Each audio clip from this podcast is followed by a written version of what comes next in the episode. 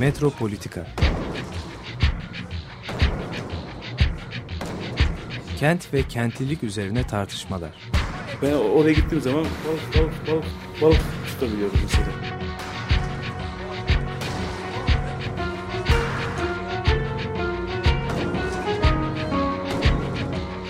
Hazırlayan ve sunanlar Aysim Türkmen ve Deniz Gündoğan İbrişim. Terk etmedi Perşembe Pazarı merkezini.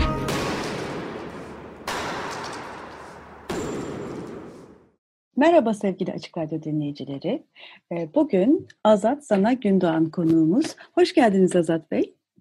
Hoş bulduk. Ee, Azat Sana Gündoğan, Florida State Üniversitesi'nde öğretim görevlisi. Kendisi sosyolog ve e, Binghamton Üniversitesi'nde e, doktorasını yapmış. E, Binghamton Üniversitesi bizim bir sürü arkadaşımızın da doktorasını yaptığı, özellikle Boğaziçi Sosyoloji'nin yakından bildiği bir üniversite olduğu için böyle Aynen. gönül gönül bağımız olan bir üniversite. Kesinlikle. Ve çalıştığı konular da genelde İstanbul üzerine, İstanbul çeperi üzerine çok enteresan hani e, konular. Binghamton Üniversitesi'nde çalışılan e, Türkiye konuları. Sizin konunuzda aynı şekilde e, bir sanayi bölgesini çalışıyorsunuz. Gebze'yi bir sanayi havzası olarak çalışıyorsunuz. E, Evet. Neden Gebze'yi seçtiniz? Hani Binghamton deyince daha çok aslında bana da bir Evet. e, şey oldu. Bir yandan da e, benim için hani e, çepere bakmanız bu sanayi post endüstriyel kentler döneminde bir sanayi bölgesine, sanayi kentine bakıyor olmanız ilgimi çekti ama bir yandan da belki dinleyicilerimizden de vardır. Bizim Bayramoğlu özelinde bir, ayrı bir ilgimiz var Gebze'ye, Darıca'ya. Çünkü Evet. ee, Anadolu yakasında büyüyen çocuklar yazlıklarını genelde Bayramoğlu e, civarında e, geç, Tuzla'da Evet. geçirmişlerdir. Dolayısıyla Gebze bizim için bir yandan da böyle bir nostaljik e, öneme sahip. Evet. E, siz neden Gebze'yi çalışmak istediniz? Hı hı. Çok teşekkür ederim. Ee, beni e, davet ettiğiniz için bu çok harika programa.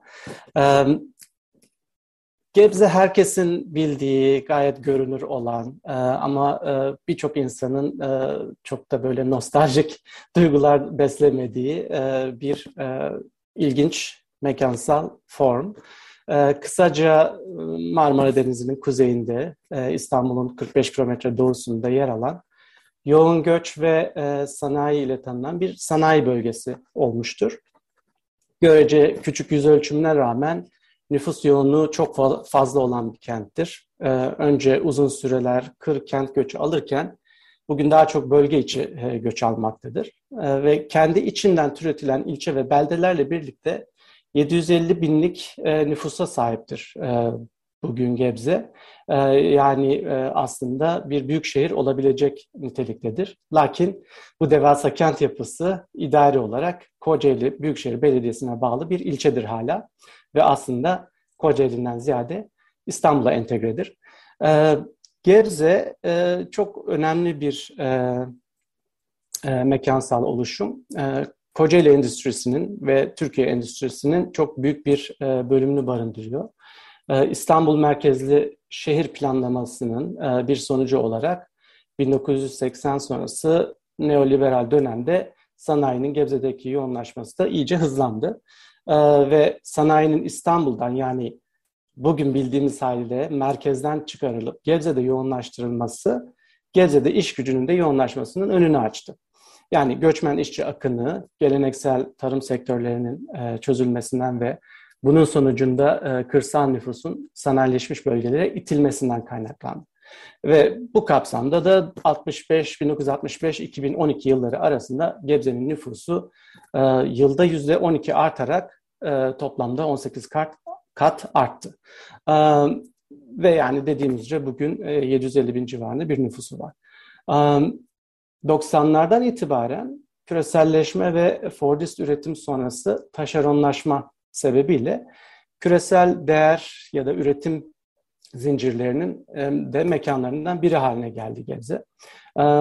Şimdi Gebze'nin önemine dair e, bir şeyler söyleyebilecek olursam aslında e, İbre'yi biraz yeriden İstanbul'a çevirmek gerekiyor. Çünkü Bugün İstanbul'un bir dünya kenti ya da bir küresel kent olarak hikayesini zaten biliyoruz. Yani zaten bir imparatorluklar şehri e, ya da başkenti olarak üzerinde oturduğu tarihsel miras da bugün uluslararası turizm destinasyonu olarak cilalı imajı da gayet ortada. Bir kısmı İstanbul'da geçen Hollywood filmlerinden, dünya televizyonlarında dönen Türk Hava Yolları reklamlarına e, kadar İstanbul'u e, başka toplumlara tanıtıyor zaten e, mevcut çevreler.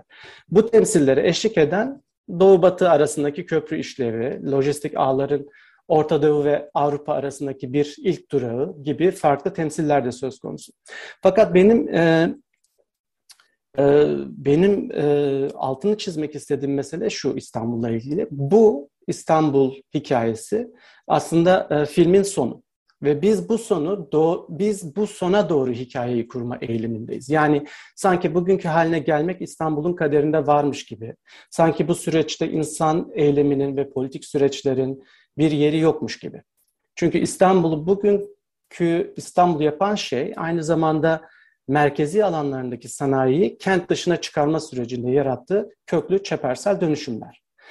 Dolayısıyla bu çeperlerdeki insanların hikayeleri, e, deneyimleri, çevresel kentleşme sürecinde e, yaşadıkları güçlükler ve buna rağmen yarattıkları dünyalar bu cilalı İstanbul hikayesinin sadece sadece içinde değil, bu e, eksik hikayeyi bozabilecek ve yeniden kurabilecek e, bir e, hikaye aslında. Benim amacım da bu, e, bu araştırmayı yaparken. Gebze'nin 1960'lardaki o küçük Anadolu kasabasından bugünkü devasa sanayi kentine dönüşüm hikayesi bu yüzden özel bir ilgiyi hak ediyor. Bugün neredeyse herkesin bildiği, insanların E5 ve TEM üzerinde gidip gelirken, içinden veya yanından geçerken gördüğü kirli havasıyla, trafiğiyle, sanayisiyle, e, gece kondusuyla pek de sevilmeyen bu Gebze, bu görünürlüğüne rağmen pek de bilinmeyen bir yer. Ve Türkiye kent çalışmalarında da e, görece çok az yer bulmuştur kendine ki e, bunu da daha sonra açmak isterim.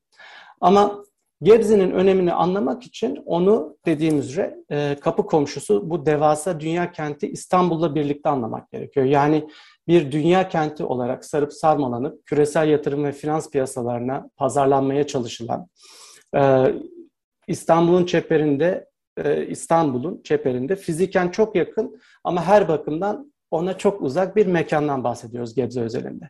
Yani apayrı dünyalar gibi, belki de paralel evrenler gibi e, diyebiliriz Gebze ve İstanbul'u karşılaştırırsak. İnsanların gözünden e, ise Gebze'nin nasıl temsil edildiğini e, de anlayabiliriz. E, evet, siz e, ekşi sözlükten bazı e, Gebze girdileri e, alıntılamışsınız. Bunların bazılarını okumak enteresan olur yani. Bir, e, evet. Sizin demin bahsettiğiniz şeyi birebir yansıtmışlar anladığım kadarıyla. Aynen. Bu, ek, ekşi sözlükte de. Evet. Gebze deyince Allah kimseyi düşürmesin diyebileceğim yegane yerlerden demiş e, bir kişi. Bir nevi postmodern cehennem. Bu bir girdi. Evet. Bir başka birisi İzmir, İzmit, İstanbul arasında sıkışıp bunalmış Türkiye'deki çoğu ilden büyük ilçe. Bir başka Hı-hı. bir e, giriş. İstanbul eyaletinin bir ili, ilçesi, belki de bir köyü. Yani İstanbul bahsettiğiniz şeyle aslında çok güzel eyalet olarak tanımlayıp sonra evet. Gebze'yi onunla böyle bir baş bir karşılaştırma yaptığı zaman köy olarak nitelenmiş. Bu çok Kesinlikle. aslında. Bence evet, çok evet, evet. İlginç. Evler, evet. insanlar, şantiyeler hepsi iç içe geçmiş bir ilçe. Herkes gergin, sinirli, trafiği ayrı, yayası ayrı garip bir yer. Hı hı. Ee, bu da başka bir girdi. Burada büyümek bir insan için kabus gibidir. Sinema yok. Tiyatro desen feci amatör. Aradığın kitabı bulamazsın. Sokakta rahat yürüyemezsin. Bir yere gidip oturamazsın. Ama son yıl 10 yıldaki gelişmesini göz ardı etmeyerek daha yaşanılır bir yer olduğunu söylemek lazım. Ancak tercih edilebilirliğini kazandıran ilk şey tabii ki İstanbul'a olan yakınlığıdır. Hı hı. Evet yani e, gördüğümüz şeyler e, ve daha bunun gibi birçok e, girdi görebilirsiniz Gebze başlığı altında ekşi sözlükte. E, ve bu temsiller, Gebze'ye dair temsiller dünyasının aslında çok e, ufak bir kısmı öyle söyleyelim ama çok da mühim bir kısmı. Yani insanların Gebze'yi duydukları zaman gitmeseler bile e, nasıl algıladıklarını da e, bir şekilde söylüyor. Bu ekşi sözlük girdileri yani aslında İstanbul'da ifadesini bulan fetişleştirilmiş, idealize edilmiş kent nosyonunun tam tersine konumlandırılmış, tırnak içinde bir kent olamamış koca bir köy olduğu düşünülen bir Gebze aslında. Bu negatif değerlendirmelerin bir başka alt metni daha var benim için. Bu şehrin sakinlerinin de yani Gebze sakinlerinin de bu otomatik olarak e, mevcut hiyerarşide e, aşağılarda görülüyor olması. Yani sadece bir kenti değil, o kentlinin kentin o kenti kent yapan kentlilerinin de e, aslında o hiyerarşide e, aşağılarda görülmesi demek oluyor. Yani 10 yıllar boyunca hemşerilik bağları, sonrasında İslami kimlik ve cemaatler ve e, gece kondu dışında hiçbir mekanizmaları olmayan 80 sonrası e, sendikasızlaşma ve taşeronlaşma e, sebebiyle iyice güvencesizleştirilmiş emekçi göçmen Gebzelilerden bahsediyoruz. Ki işte o Gebzeliler 30-40 senedir Türkiye'nin en çok artık değer üreten ama o değer nispetinde insani standartlarda hizmet alamamış, yoksunlaştırılmış bir kent mekanında mücadele içinde olmuşlardır. Benim amacım ise e, araştırmamda hem çeperde olup hem de sarayının merkezini oluşturmakta olan bu kenti e, aslında analizin, anlatının merkezine oturtup İstanbul'a oradan beri bakmaktı. Yani e, bu aslında e, bir anlamda İstanbul bildiğimiz cilalı İstanbul hikayesini tamamlayan, onu bütünleyen e, bir hikaye ve e, dediğim üzere çeperden bir hikaye. Evet, e, e, programdan önceki sohbetimizde e, söylediğiniz o Türkiye sanayisinin yüzde on beşinin burada üretiliyor olması aslında ne kadar merkezi bir noktada olduğunu bize gösterirken E, algının bu kadar bunun tersi olması çok şey söylüyor. Bir yandan hani tamamen sanki dediğiniz gibi bu tam tersi yani o cilalı İstanbul'un tam tersiymiş gibi gösterirken tam gene de sohbetimiz esnasında da ortaya çıkan Anadolu yakasıyla aslında ne kadar çok hani e, süreklilikleri de gösterdiğini fark ettik. Ne kadar benzerlikleri, evet. evet farklılıkları da olabilir ama bir sürü süreklilik aslında yani Anadolu yakasında, İstanbul Anadolu yakasında olan şeyleri Gebze'de devam ettiğini görebiliyoruz. Çünkü Anadolu yakasında da bir sanayi hala devam ediyor. Yani İstanbul sanayisizleştirilmiş bir şehir değil o anlamda tam post endüstriyel Değil. demek de e, ne kadar doğru onu da tartışmak gerekir. Çünkü evet. çok ciddi bir sanayi şehri İstanbul halen daha. Ve hale. Evet. evet. Dolayısıyla hani e, burayı başka türlü gösterdiğimiz zaman İstanbul'la ilgili bir sürü şeyi kaçırıyoruz ve dolayısıyla Gebze'yi de kaçırmış oluyoruz. Kesinlikle öyle. Çok doğru ve e, yani İstanbul'un bu 1980'lerden itibaren küresel kentler hiyerarşilerinde yükselirken yani şu an bir üçüncü derece kentler arasında bulunurken örneğin çeperlerin, Gebze'nin ve e, Gebze gibi diğer çeper alanların örneğin Trakya'daki e, alanlar gibi e, bunların rolü ve geçirdiği değişimleri nasıl açıklamalıyız bu durumda? Yani bu, bu soru çok mühim. E, Gebze İstanbul'u önceleyen şehir ve kalkınma planlarının sonucu olarak çok hızlı sanayileşmeye maruz kaldı son 40 senedir. Yani örneğin Gebze'de 10 veya daha fazla işçi çalıştıran imalatçılar, imalatçıların sayısı 1980 yılında 86 iken 1991'de örneğin 125'e yükseliyor. Ve bu böyle devam ediyor ta ki e, 91 sonrasında pardon 1980'lerin ortalarından sonrasında e, organize sanayi bölgeleri işin içine gir, giriyor. Yani sanayi mekanlaşmasının ana formunu oluşturmaya başlıyorlar e, bu havzada ve bugün Gebze dediğimiz üzere Türkiye sanayisinin %15'ini barındırıyor. Organize sanayi bölgeleri halen kenti çevrelemiş durumda. 85 ee, firmada yaklaşık 9100 kişi istihdam edilmiş durumda ee, ve Gebze Organize Sanayi Bölgesi'nde bulunan sanayi yatırımlarının adet olarak %33'ü, yatırım tutarı olarak %65'i yabancı sermayeli. Ee, özellikle de çok uluslu büyük kuruluşlar bunlar. Tabii bunda taşeronlaşmış, dediğim gibi esnek ve sendikasızlaştırılmış bir emek yapısının mekanı haline gelmiş olmasında büyük bir payı var. Gebze'nin erken dönem sanayileşmesinde ilk görünen şey, beş kenarında dizili metal, demir çelik ve petrokimya sektöründe faaliyet gösteren firmalar. Yani ağır sanayi ve bunların yan sanayi diyebiliriz. İstanbul'un e, Anadolu yakasından beri bakıldığında aslında idari sınırlardan ziyade Tuzla Pendik'ten itibaren Gebze'ye doğru işlevsel bir süreklilik olduğunu görebiliriz. E, lakin İstanbul'da sanayi hala dediğiniz üzere önemli bir yer tutuyor. E, fakat Kartal'dan itibaren e, Gebze'ye doğru bir ticari koridor oluştuğu da görülebilir.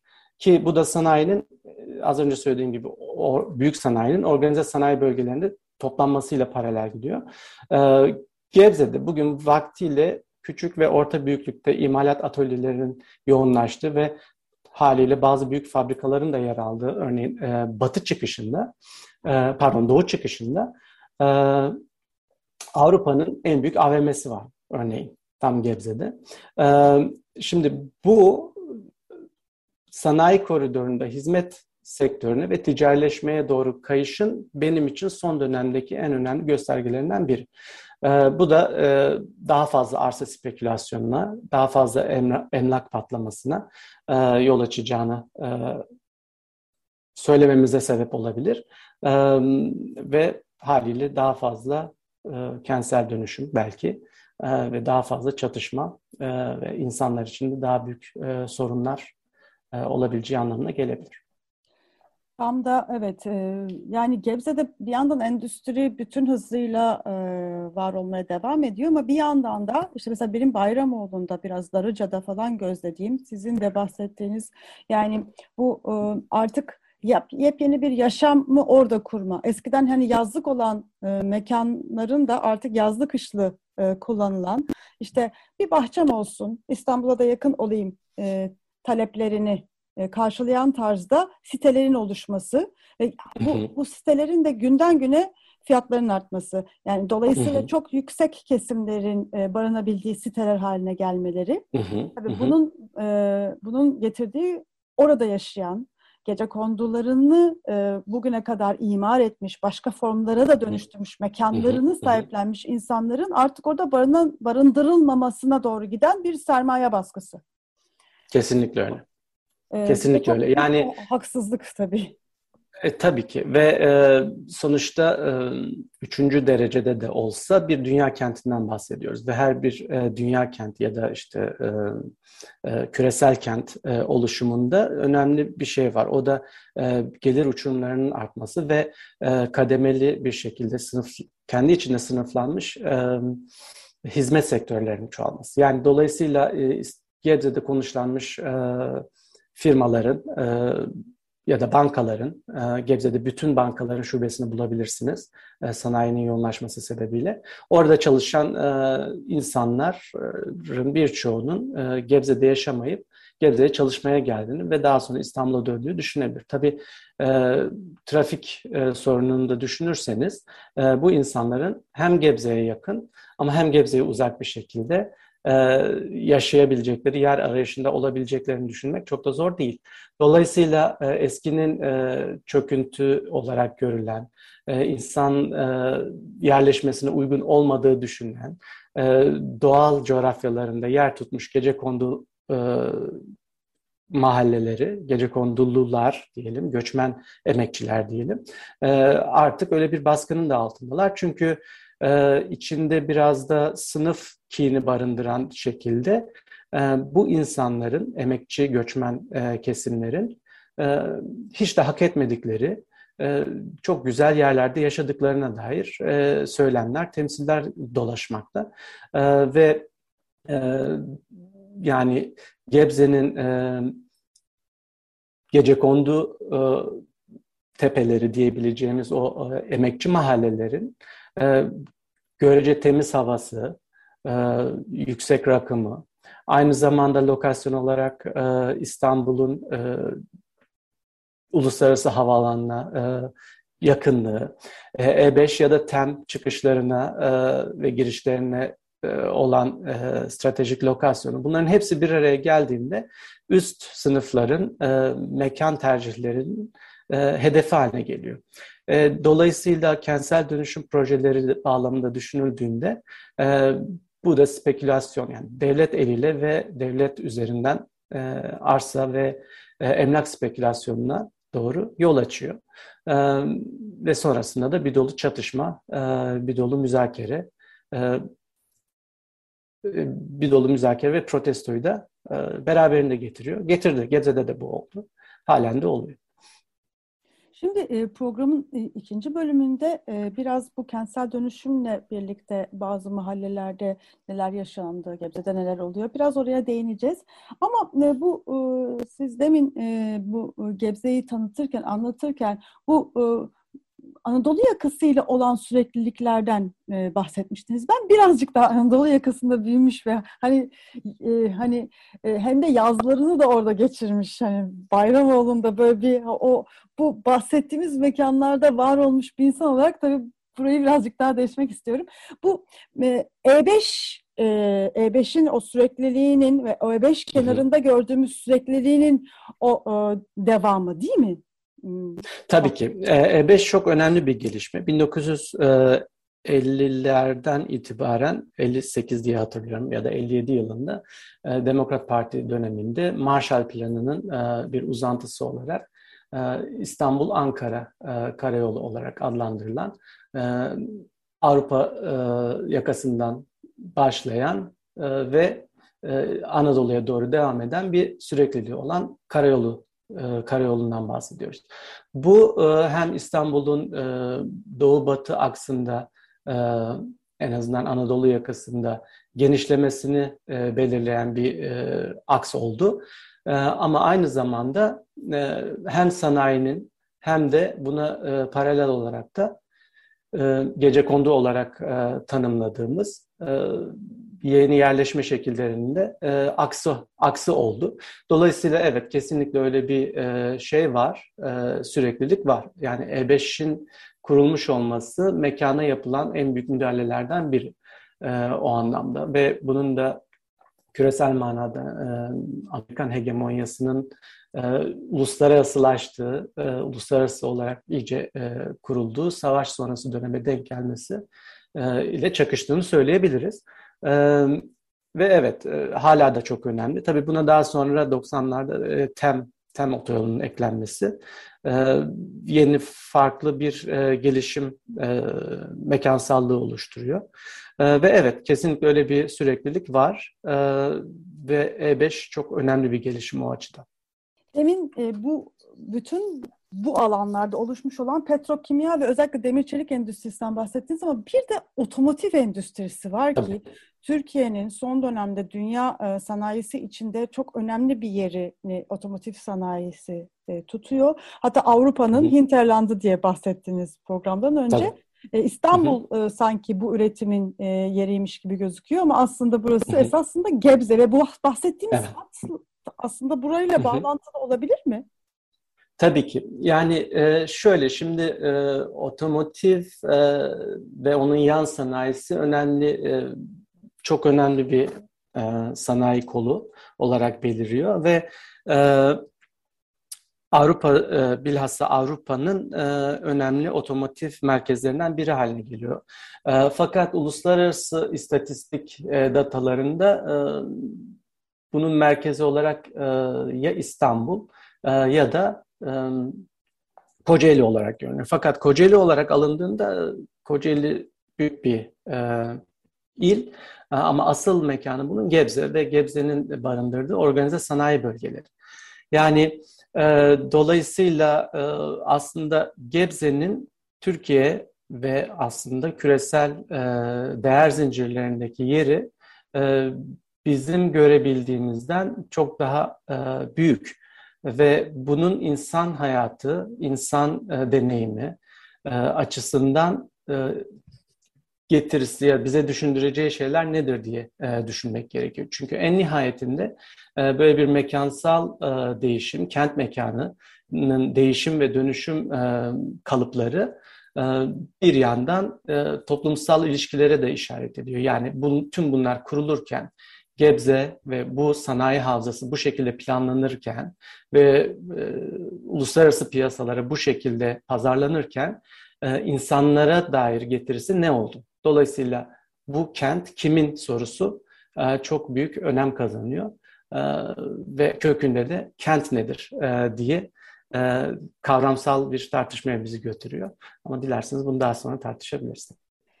Tam da aslında e, ikinci bölümde bu kent nedir? E, sizin kavramsal çerçeveniz nasıl oluştu bu Gebze'ye bakış bakışınızda, araştırmanızda ve e, sahada neler e, gördünüz? Bunları konuşacağız. Evet, e, Azat Sana e, Gündoğan'la olan e, programımız devam ediyor. Gebze'yi konuşuyoruz.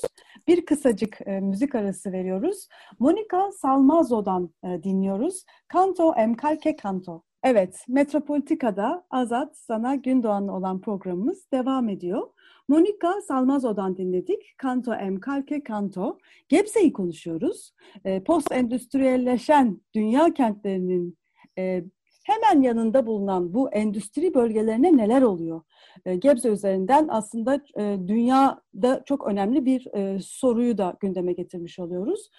Evet, siz aynı zamanda Azat Bey Gebze'de doğmuş ve büyümüşsünüz. Tabii Burası da önemli aslında. Nasıl bir evet. yani demin ekşi sözlükten okuduğumuz e, Gebze ile ilgili e, tanımlamalarla ilgili sizin e, kendi deneyimleriniz nasıl oldu ve e, burayı çalışmak, bu burayla e, böyle araştırma ilişkisi kurmak nasıl bir duygu? Hı hı. Ee, teşekkür ederim bu sorunuz için. Ee, evet, yani bir araştırmacı için araştırma konusu seçiminin birbirinden ayrılmaz iki unsuru var. Birincisi haliyle kişisel sebepler. Yani konunun araştırmacının dünyasında nerede konumlandığı. İkincisi ise entelektüel ya da akademik sebepler yani araştırmanın kendisinin entelektüel akademik alanda nasıl konumlandı. Benim için de aynısı geçerliydi ve benim kişisel tarihim e, Gebze'nin son 40 yılki değişim hikayesine içkin. Yani 80'lerin başında Dersim'de bir ailenin ilk çocuğu olarak Gebze'ye taşınmamızla benim kişisel hikayem bu iki kent arasında örülmeye başladı. Yani birinde yaşayarak, e, büyüyerek, diğerinden uzakta. E, yani ve bir anlamda e, bu ekşi sözlük e, tanımlamalarının, temsillerinin nereden beri geldiğini çok farkındayım.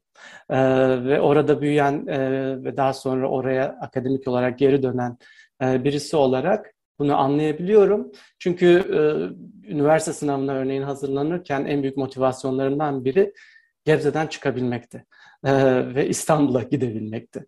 Yani bu az bir motivasyon değildir. Çünkü Gebze gençlere, aslında hiç kimseye ama özellikle gençlere çok bir şey sunamayan, kültürel anlamda çok bir şey sunamayan, sosyal anlamda çok bir şey sunamayan bir kentti.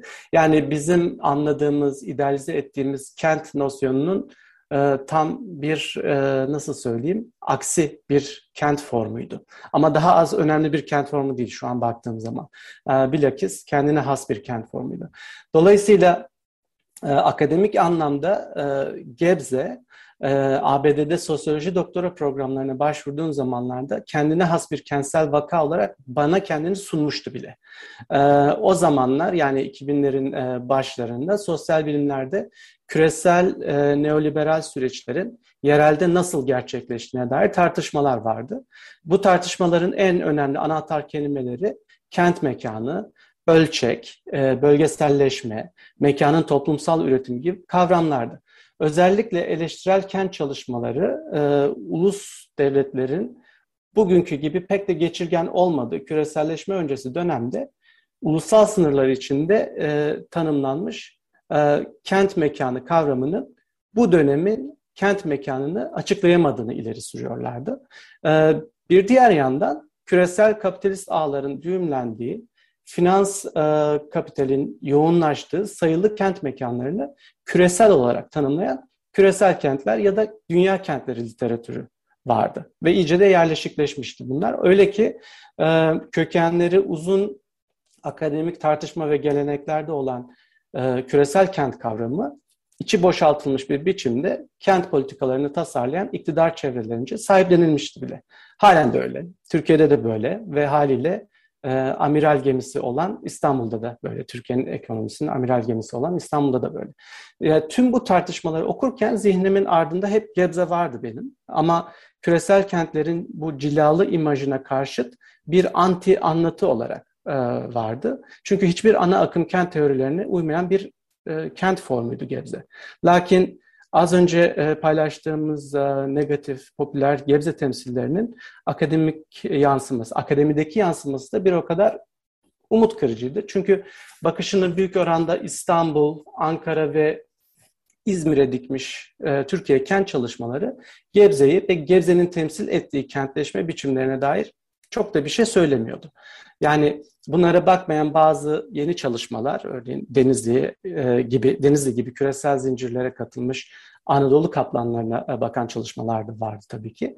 E, İstanbul'daki dinamiklere bakanlar ise İstanbul'u resmi il sınırlarından ibaret görüyorlardı. Yani İstanbul'un asıl işlevsel, daha geniş alanını Gebze'yi kapsayan, hatta bugün belki de tüm Marmara bölgesini kapsayan işlevsel alanını e, Gebze gibi çeperleriyle olan karşılıklı kurma ilişkisini bir yana bırak, bıraktıklarını e, düşünüyordum.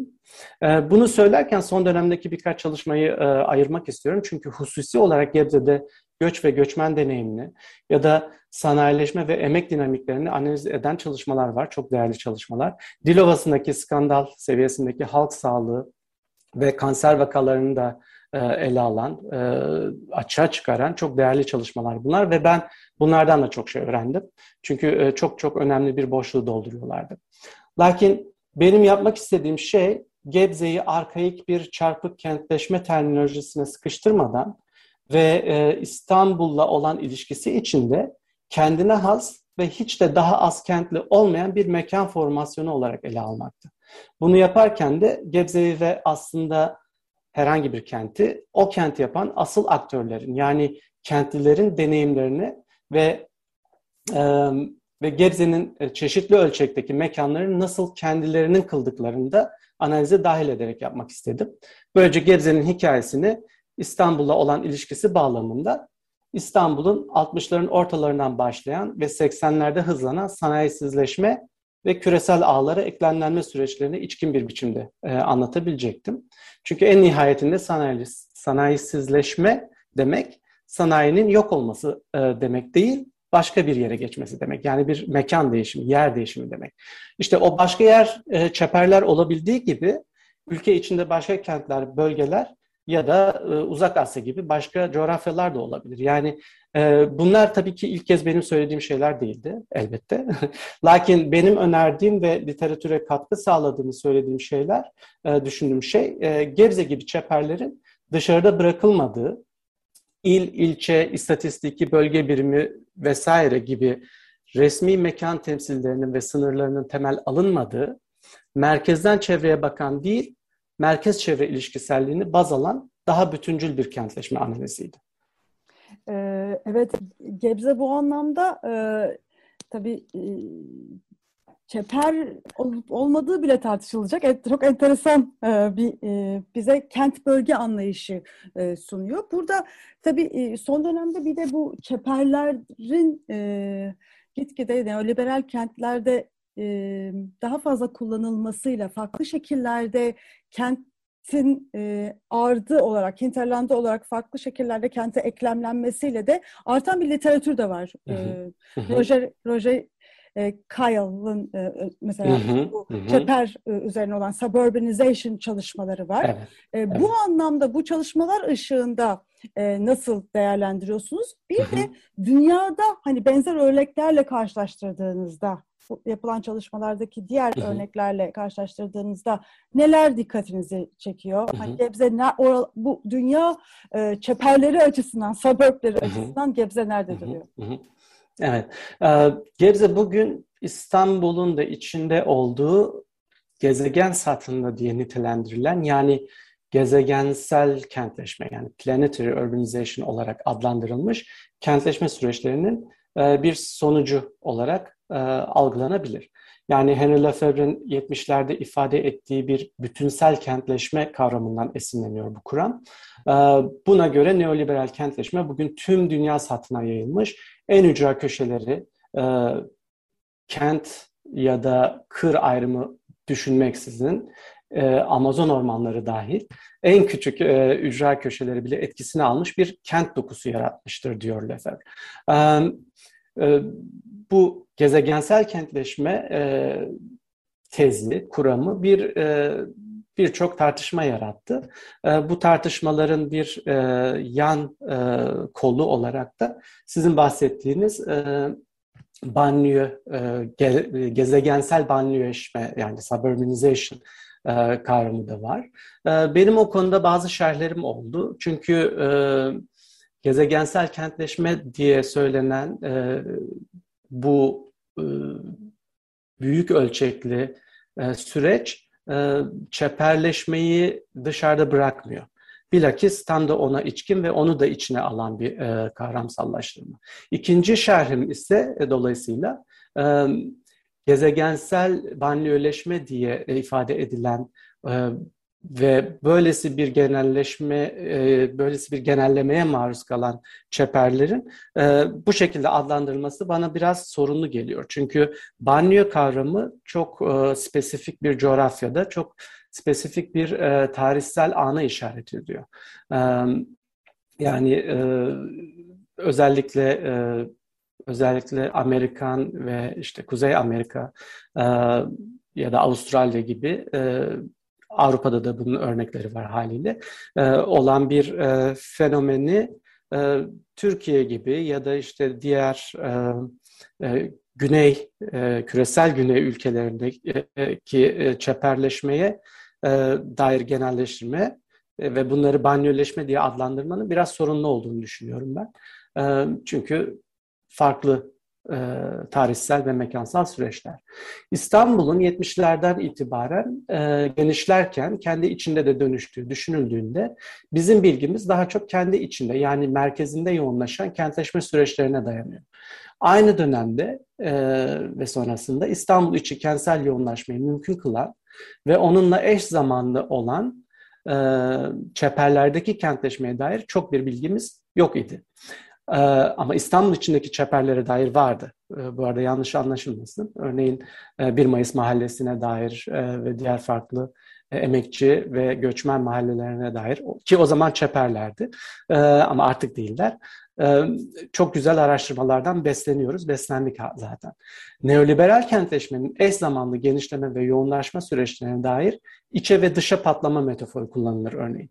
Biz İstanbul'daki içe patlamayı o anlamda anlıyoruz ve biliyoruz. Yani Dalan'dan beri hatta Demokrat Parti döneminden beri gelen bir kentsel soylulaştırma ve dönüşümden tutun da Taksim'e, e, Levent'teki iş kulelerine, Tuzla Kartal'daki değişimlere dek e, tüm bunlar o içsel yoğun e, kentleşmenin e, örnekleri. Dışsal süreçler yani çeperlerdeki, Gebze gibi çeperlerdeki dönüşümlerden e, ayrı düşünülemez olduğunu e, söylemeye çalışıyorum bu durumun. E, ve ben Gebze'nin bu süreçleri anlamak açısından önemli olduğunu e, düşünüyorum. Bu süreçleri anlamak ve anlatmak için de meselenin kökünü oluşturan kent mekanı kavramına dönmek gerekiyor. Yani az önce bahsini ettiğimiz eleştirel kent çalışmaları bize bu anlamda güzel bir bakış açısı veriyor. Yani kentli bir kenti bir toplumsal ürün olarak nasıl anlamalıyız? bu anlamda toplumsal ürün olarak mekan ne demek ve bunun bilhassa insan yaşamına dair e, kavramsallaştırmamıza e, dair katkısı ne olabilir gibi başka bir dolu sorusu var tabii. Bu kent hakkı e, üzerine e, çalışmanızı teorik olarak da hem Lefebvre e, dayandırıyorsunuz hem de Gramsci'ye dayandırıyorsunuz. Hı hı. E, hatta evet. ikisini e, birlikte e, kullanarak bir çerçeve çiziyorsunuz. Kipfer evet. sanırım e, yani o onun e, hı hı. açtığı yoldan devam ediyorsunuz. Belki bu kavramsal çerçeveyi de yani yani hem Gramsci'yi nasıl kullanıyorsunuz e, Lefebvre'yen e, çerçevede biraz bunu anlatıp yani Kipfer de nasıl size Tabii. yol açtı? Evet. Ee, şimdi kökeninde tabii ki en basit anlamıyla kent yani e, İngilizce yazında hani urban denilen e, bu kent kavramının e, yeniden tanımlanması gerekli. Çünkü bir önceki yüzyılın e, ulus devlet döneminin yani dünya coğrafyasının ulus devletler re bölünerek tanımlandığı, mekansallığın ölçeğinin ulus devletlere referansla tanımlandığı dönemde kent ve karşısında kır ayrımı çok netti. Ve kentin ne olduğu demografik ölçeklerle falan çok güzel tanımlanmıştı. Ama bugün e, ucu bucağı belli olmayan, tek bir merkezi olmayan, birçok merkezliliğin olduğu büyük e, ve gezegensel kentleşme döneminde bu eski e, kent-kır ayrımına dayalı kent tanımlaması artık çok işlevselliği kalmadı. Dolayısıyla e, nasıl tanımlanması gerektiğine e, baktığımız zaman e, orada biraz da ideolojik ve çok da politik olarak yeni tanımlamalar mevcut. Ben o anlamda ilhamımı Lefebvre ve diğer politik ekonomi çalışan kentçilerden aldım. Kapitalist kent mekanını tanımlıyorlar ve de diyorlar ki kısacası e, kent mekanı aslında bir metadır e, ve bu meta e, aynı zamanda e, fakat bir e, bu meta diğer metalar gibi bir metayken aslında biraz ondan fa- farklıdır. Yani alınıp satılabilir bir mekandan bir metadır. Bir değişim değeri vardır. Fakat e, emeği ve sermayeyi de yeniden üreten bir metadır kent e, ve bu anlamda örneğin e, kimin kentidir? Üretenin mi yoksa kullananın mı yoksa üzerinde dominasyon kuran, üzerinde e, hak iddia eden örneğin yönetici, devlet ya da e, işte büyük sermaye sahiplerinin midir kent? Yani böyle düşünüldüğü zaman kent mekanının tanımı bize kentin bir toplumsal ürün olarak aynı zamanda politik bir özelliği olduğunu da düşündürtüyor. Yani kentsel planlama, bölgesel iş bölümü, kentsel dönüşüm projelerine dair yasama ve uygulamalar, metropolitan bölge planlamaları, e, Gebze gibi yerlerin ilçe olarak tutulması örneğin 10 yıllar boyunca hepsi kent mekanı tanımlamasıdır ve bu süreçlerin demokratik doğasını, katılımcılığının seviyesini belirler. Yerinden yönetim mi örneğin yoksa merkezden yönetim mi, ademi merkeziyetçilik mi yoksa e, merkezi yönetim mi gibi sorulara dair e, açılımları vardır. Bu sorular ise bize doğal olarak e, başka bir soruyu getiriyor. Kent kimin kenti? Bu kent kimin? Dolayısıyla Gebze kimin? Yani İstanbul kimin? Gezi'de Taksim devletsiz, parasız bir mekan haline gelmişti örneğin Gezi zamanında. 1878'de ee, Paris'in olduğu gibi, bugün Rojava'nın olduğu gibi, vaktiyle Chiapas'ın halen olduğu gibi, Occupy Wall Street zamanı New York City'nin olduğu gibi. Yani ben araştırmamda Gebze kimin diye sorduğumda üretenin mi yoksa sermayedarın mı diye e, sorarak devam ettim. Dolayısıyla Gebze kimin kentidir? İstanbul'un diye... mu bir de mesela? Hani evet, kesinlikle. Bir öyle bir şey var. Yani öyle bir dominasyonu Hı-hı. var ki çünkü kentin. Aynen, aynen öyle. Evet, yani İstanbul merkezli büyük işletmelerin, küresel firmaların sömürdüğü bir kent Gebze. Ee, Türkiye gayri safi e, hasılasına çok büyük katkısı var söylediğimiz gibi. Fakat bu değerleri üretenler, yani Gebze'nin emekçi grupları e, Gebze'den ne aldılar son 40 yılda? Kendi yarattıkları aslında bu kentten haklarını alabildiler mi? Gebze tarihini yerel kaynaklardan takip ettiğimde gördüm ki ilk dönemlerinde yani 70'lerden itibaren hatta 90'lara kadar yerel gazetelerde örneğin E5'te ölümlü yaya çarpmaları, gece kondularda e, lağım çukuruna düşerek ölen çocuk haberleri e, ya da e, susuzluk e, gibi e, altyapısızlıktan kaynaklanan e, birçok üzücü habere denk geldim. Bunların hepsi mekanın e, hususi bir şekilde e, dominasyona dayalı, e, baskıya ve sömürüye dayalı bir şekilde e, e, tasarlanmasıyla alakalı. Yani çarpık kentleşme değil, e, plansız kentleşme değil, bizatihi politik kararların etkisiyle oluşmuş bir kentsel mekandan bahsediyoruz. E, örneğin Gebze'de E5 üzerinde yapılmış, yani bu kadar e, ölümlü e, yaya çarpmalarının yaşandığı, örneğin 7 ayda 26 e, kişinin öldüğünü 1987 tarihli bir gazete küpüründe buldum. E, ve bu 10 yıllar boyunca sürdüğünü düşünün. 91 yılında E5 e üzerinde ilk kez bir yaya geçidi açılıyor. 91 yılında ve aynı yıl ya da belki biraz öncesinde Türkiye'nin ilk McDonald's'ın da açıldığı yer burası. Yani bu bize çok şey söylüyor aslında. Yani Gebze'nin İstanbul'un ilişkiselliğine dair. E, bu kontrasta dair de çok şey söylüyor. Bu karşıtlığa dair de çok şey söylüyor. Türkiye'nin birçok ilinden daha büyük, demografik olarak daha yoğun ve kalabalık olmasına ve kendi beldelerini bile oluşturmaya daha yatkın olmasına rağmen yıllardır Gebze'ye sürekli olarak dayatılan bir ilçe statüsü söz konusu. Bu ciddi bir tezata işaret ediyor dediğim gibi. 2000'li yılların başında yapılan e, bir TÜİK araştırmasına göre Gebze kalkınma ölçeğinde birinci kademede bir kenttir aslında ve Türkiye'nin 872 ilçesinde ilçesi arasında en gelişmiş dördüncü ilçedir. Ve ilk üçü haliyle İstanbul'un büyük merkez ilçeleri. Gebze'nin en gelişmiş metropoliten olmayan ilçe statüsü ile nüfusunun düşük sosyoekonomik statüsü arasında bu ciddi keskin karşıtlık söz konusu ve biz bunu nasıl açıklayacağız? Çünkü İstanbul'un işlevsel alanı içerisindeki bir mekansal bölgesel iş bölümüne işaret ediyoruz aslında. Ve dahası e, bürokratik ve idari sınır çizimlerinin bu anlamda hiç de nötr olmayan, aksine iktidar hiyerarşisinin içkin olduğu bir mekan yaratma stratejisi olduğunu gösteriyor bu bize. Yani Gebze'nin idari yapısıyla ekonomik büyüklüğü arasındaki uyumsuzluk emekçi topluluklar için aslında bir ölüm kalım meselesi olan mekansal sonuçlar doğuruyor. Küreselleşme e, ya da küreselleşen bir ekonominin ihtiyaçları için tasarlanmış bir böylesi mekan, kent mekanının kim ve ne için tasarlandığı ve e, kimin ve neyin, kimlerin işine yaradığını e, düşünmek bu anlamda çok e, önemli. Kısacası İstanbul merkezi sanayileşmeden Gebzelilere düşen korkunç bir çevre kirlenmesi, e, Dilovası örneğinde olduğu gibi, İstanbul merkezi sermayenin arsa spekülasyonu, halk sağlığı ve refahı ilkelerine aykırı bir kent tasarısı ya da tasarısızlığı, e, köylerde örneğin mülksüzleşme e, ve emeklerinin e, değersizleştirilmesi, sendikasızlaştırılması ve haliyle Ekşi Sözlük'te örneğini gördüğümüz gibi bunun kültürel yansıması.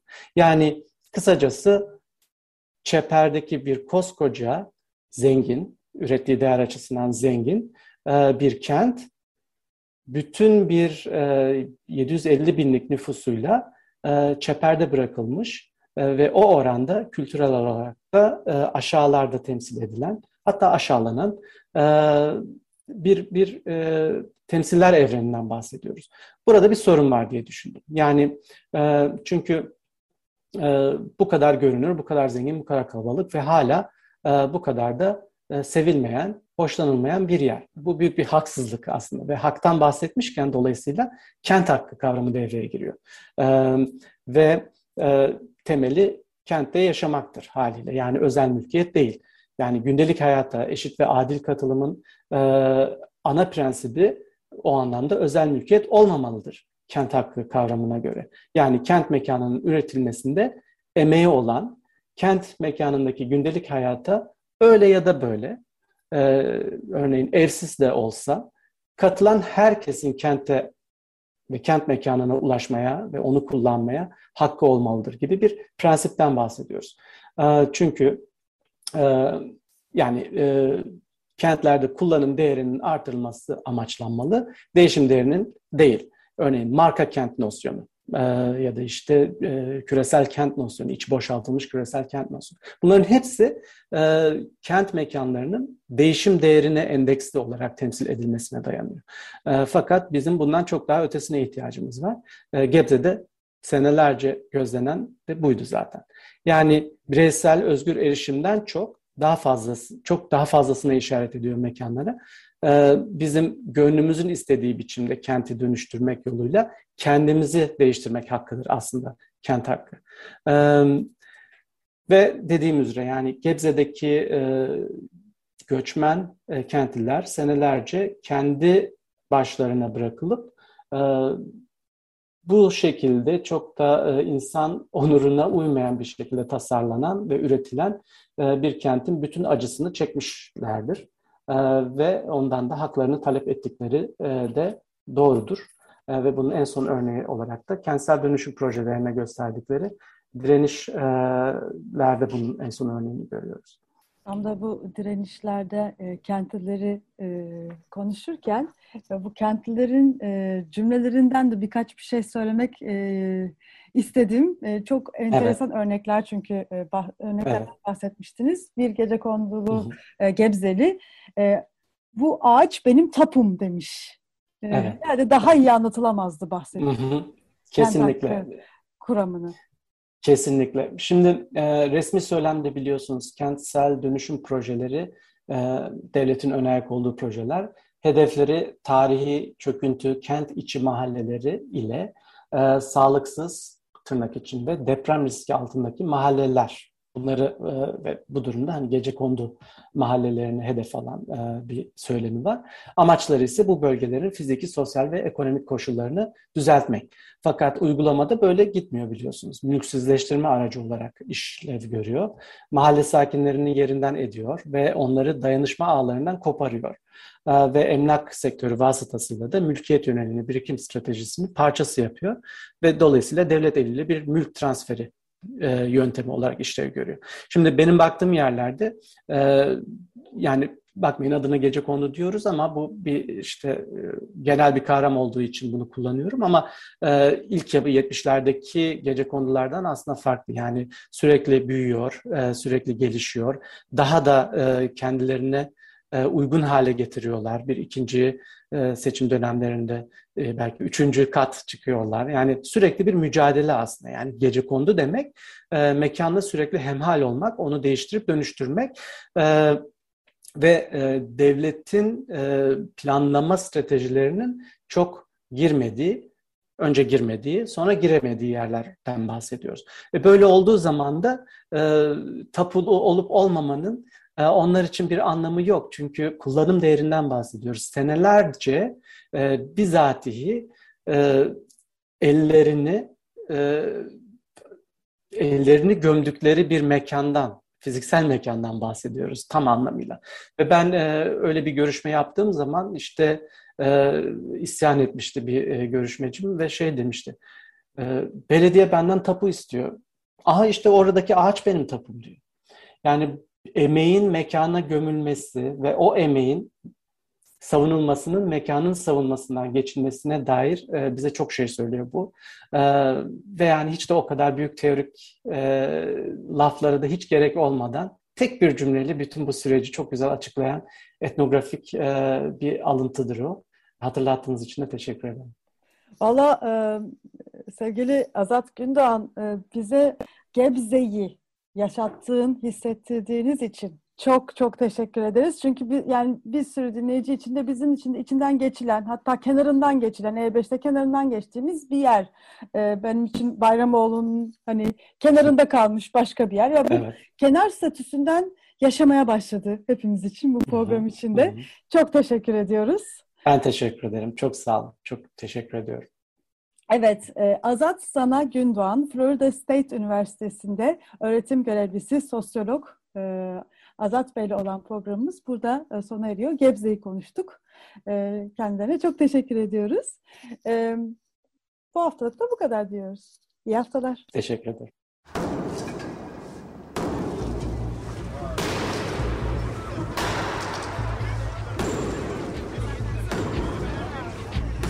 Metropolitika Kent ve kentlilik üzerine tartışmalar. Ben oraya gittiğim zaman balık balık balık balık tutabiliyorum mesela.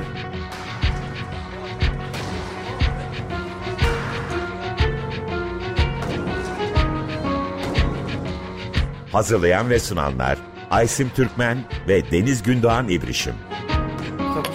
Kolay kolay boşaltamadı. Yani elektrikçiler terk etmedi